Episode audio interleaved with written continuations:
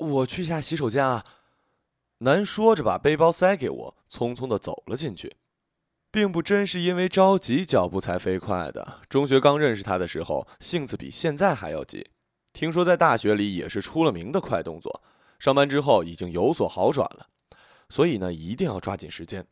趁着男进洗手间的时候，我把自己的背包放在地上，好不容易才从底下抽出一只牛皮纸袋的信封，迅速地塞进男的包里。得放得深点，不能过早被他发现，但太深了又容易被折坏。当我还在犹豫的时候，男已经跑了出来。嘿，找什么呢？啊啊啊，没什么。我抽出手，拉链好像坏了，一直开着呢。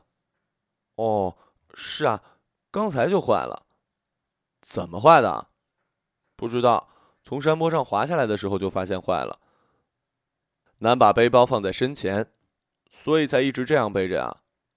不好意思啊，请你来做模特，居然还弄坏了一只包。不要紧啊。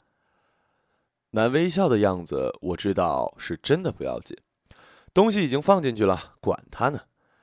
我们一起向附近的公交站台走去，暮色笼罩着我们，枝桠中露出一袭绯色的天空。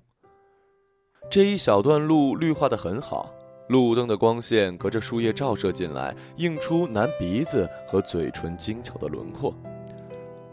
我们刚在一家小饭馆吃了面条，饭后的男稍稍放缓了脚步，我不时回头去看他。重重夜色垂下玫红的手指，我不禁说出了一句不受大脑控制的话，立刻觉得非常不好意思，赶紧又说了一大堆类似呃，其实是说晚上拍照比白天更漂亮，呃，下次一起拍夜景之类莫名其妙的话。之后就走到了公交站台，我在木头长椅上坐下，男把背包放在我身边，说吃完饭要站一会儿。这是一个多水的城市，我们身后就是一条河流。我望着他纤细强韧的腰，想起了很久以前的事儿。中学时代，男可是运动队的王牌，主攻项目两百米，已经接近了国家一级运动员的水平，而我还在为二级证书死磕。我和男分属两所不同的中学，只是偶尔集训或者比赛的时候能碰到。但因为我们有好几个共同的好友，所以还算经常见面。我们不太说话，见到的时候也只是点头致意。但或许是同为运动员的缘故，我总感觉和他之间存在着一层独特的理解。不过很快就到了告别的时候，高二的运动会是我最后一次在赛场上见到男。疾风怒涛般的女子短跑选手，闪光的焦点，那是金色的季节。我似乎还送给了他什么情书？不是，那是什么东西呢？似乎不太清楚了。在那之后，我在训练中出了一点事故，路跑的时候撞上了逆向行驶的轿车，于是只能放弃了赛道上的梦想。虽然身体没留下什么残疾，依然进入了体育学院，但专业却是像四不像的体育新闻。学了半年之后，我申请了退学。昨天晚上看了一个无聊的动画，说的是什么已经记不清了，总之又是那种土的掉渣的问题，什么在世界毁灭与你之间毫不犹豫的选择你什么的。看到这儿就干脆关掉了视频，直接删除了。在几日前就约好了给男拍照，为的是纪念生日写真，原本是在明天，但由于他工作变化，提前到了今天下午。我们约好三点在百花洲公园的高桥上见面。我跑到桥墩时，听见高处传来喂的一声，男已经在桥顶上喊我了。嘿，两年没见了。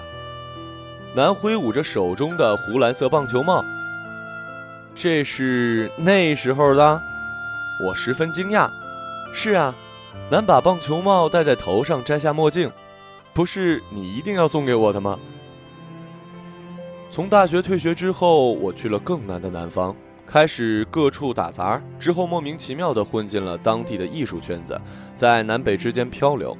初出茅庐的我并没有什么名气，也没有模特资源，很多感觉有意思的项目都因为这个原因搁置了。后来在网上偶然地遇见了男，都没想就立刻问他能不能做我的模特，没想到男答应我了，还特意请了假。应该也没有告诉她那时的男朋友吧，毕竟是我那幼稚又自认为前卫的艺术照片。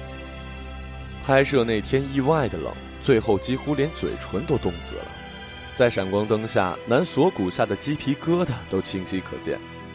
我们从近郊的小丘返回时，已经接近了天黑。空旷的公交车，两个人肩并肩坐着，谁也没说话。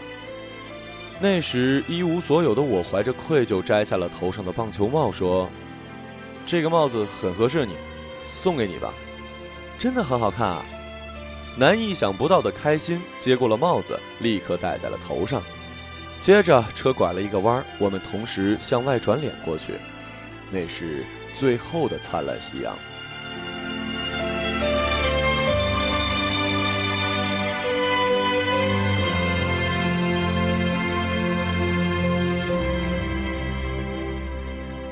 后来就靠这组照片混入了伦敦某个青年艺术节，我也算作为青年艺术家出道。不过紧随其后的金融危机以及种种突如其来的变故，人生道路又变得坎坷了。虽然有点成绩，但这么久的时间仍然挣扎在二级运动员的边缘。只是看见了帽子就想起了这么多，感觉自己真的有点老了。在桥上拍了几张照片之后，难说要爬不远处的古城墙。在市中心范围还有这么一段荒废的古城墙，真是让人匪夷所思。不过也勉强算是这个城市的卖点吧。我们沿着斜坡来到铁门前，翻过旁边一人多高的砖墙，这才来到了城墙的顶部。草已经很厚了，回头看看铁门上的旧锁，估计已经完全锈死了吧。忽然有了一种来到了不存在的场所的感觉。男背着双肩包，轻快地走在前面，简直像是秋游，这也完全就是不存在的时光。我按下了不存在的快门。男的美显而易见，可我拍得满头大汗，也无法捕捉到那种美感。数码呀，胶卷啊，连一二零都拿出来了。喂，好紧张啊！男坐在地上看着我，那么多照相机，现在拍照都有紧张感了。嘿，不用紧张，最紧张的其实是我。我看见他蓝色的棒球帽，再次按下了快门。我们一边拍照，一边沿着城墙顶端向前走。中间男说要把牛仔裤换成白色的连衣裙，我自然地转过身，听着近在咫尺的衣物窸窣声。城墙倒塌了一段，长起了一片小树林。在树林的入口，穿着纯白色连衣裙的男旋转着身体，朝着我身后的云层微笑。我忘记了按下快门。树林再过去，出现了一片草地，安静的草地是在等待着我们。男坐在草地上，给我看左面额头上那条稀疏的疤痕。就是这条啊，你可真不小心。自然的就想亲上去，但我只是伸出手，隔着一毫米的空气抚摸着它。听说由于加班时间太长，楼道里的灯又在维修，走得太急又在接电话，就摔了出去，头正好撞在了某个金属物上。真是太不小心了。虽然之前在电话里已经责怪过他了，但见到了伤痕又反复的说了几遍。男像个认错的小朋友低下了头。那时本想上门探病，打电话听说他已经缠上纱布提前上班，简直让人目瞪口呆。但因为不是自己的女朋友，又不能多说什么，但隐隐约约的还是牵挂了好一阵子。走了一会儿就来到了这儿，望着周围温柔的草地，我说：“躺下来看看吧。”快要五点了吧，橘红色的阳光跳跃在草间。男在草地上自然地躺下，轻轻地闭上眼睛。哎，真好，躺在城墙上的感觉真好，一个人都没有呢，完全是我们的世界啊。男闭上眼睛，哎，真想睡一觉啊。从刚开始，男就不断地接到了好几个电话，虽然请了两个小时的假，工作的事儿却是一点儿也没法离开。现在比那时更忙吧？嗯，有点。那就休息一会儿吧，闭上眼睛好了。真的会睡着的。那就睡吧。于是快门都无法被按下了。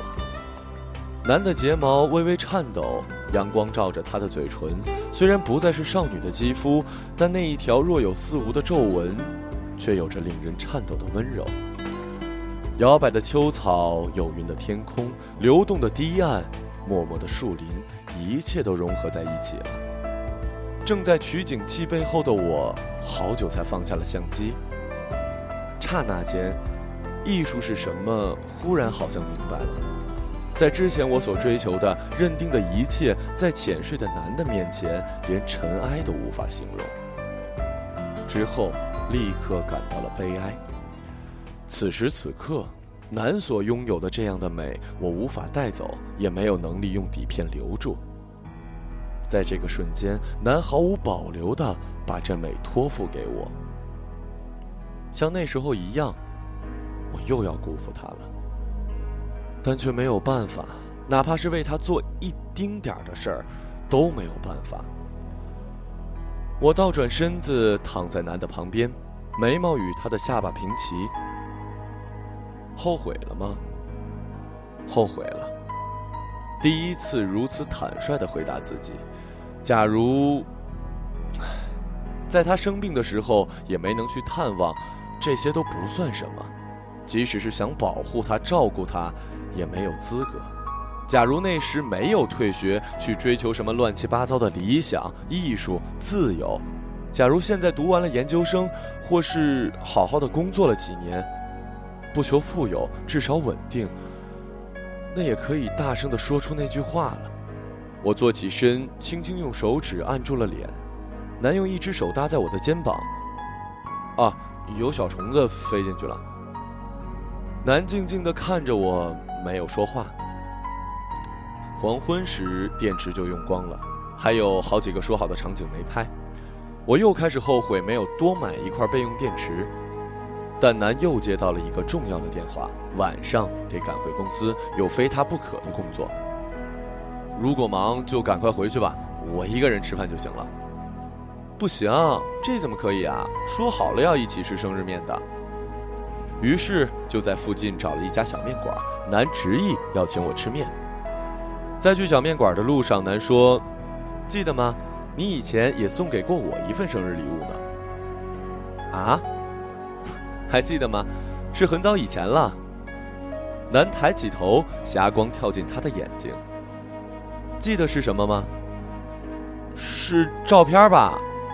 我灵光一闪，哼，你还记得呀？是一张阳光透过乌云照射过来的照片吧。我忽然想了起来，还有过去的种种事情，逃学、偷看男训练、记下他的成绩、塞进他书包里的一名信。嗯，男很高兴，一直放在我写字台前呢。几次搬家，以前好多相框都压破了，只有他一直没出问题。嘿，真神奇。嗯，真好。我不知道为什么要这么说，那时候的照片都还不是数码的，他们都仅有一张，世界上独一无二的东西。嗯，我会好好保存的，肯定。嗯，好的。我回答着，不知道是答应什么。我们翻下城墙，立即回到了室内。男带着我熟门熟路地走进附近的面馆。今天的生日礼物我也准备好了。没有长进的我，礼物也仍然只有照片而已。感觉十分惭愧的我，在快要分开的时候，终于找了这个机会，把那一叠照片偷偷地藏进了他的背包。下次再一起去拍有合的照片啊！男说着，踏上了前面的公交车。哎，小心背包！我在站台上大声地说着。公交车以自然的速度关上车门，在我能够看男一眼之前，没入了城市流动的灯光。在那次见面一年后，我们结婚了。去年年底离了婚。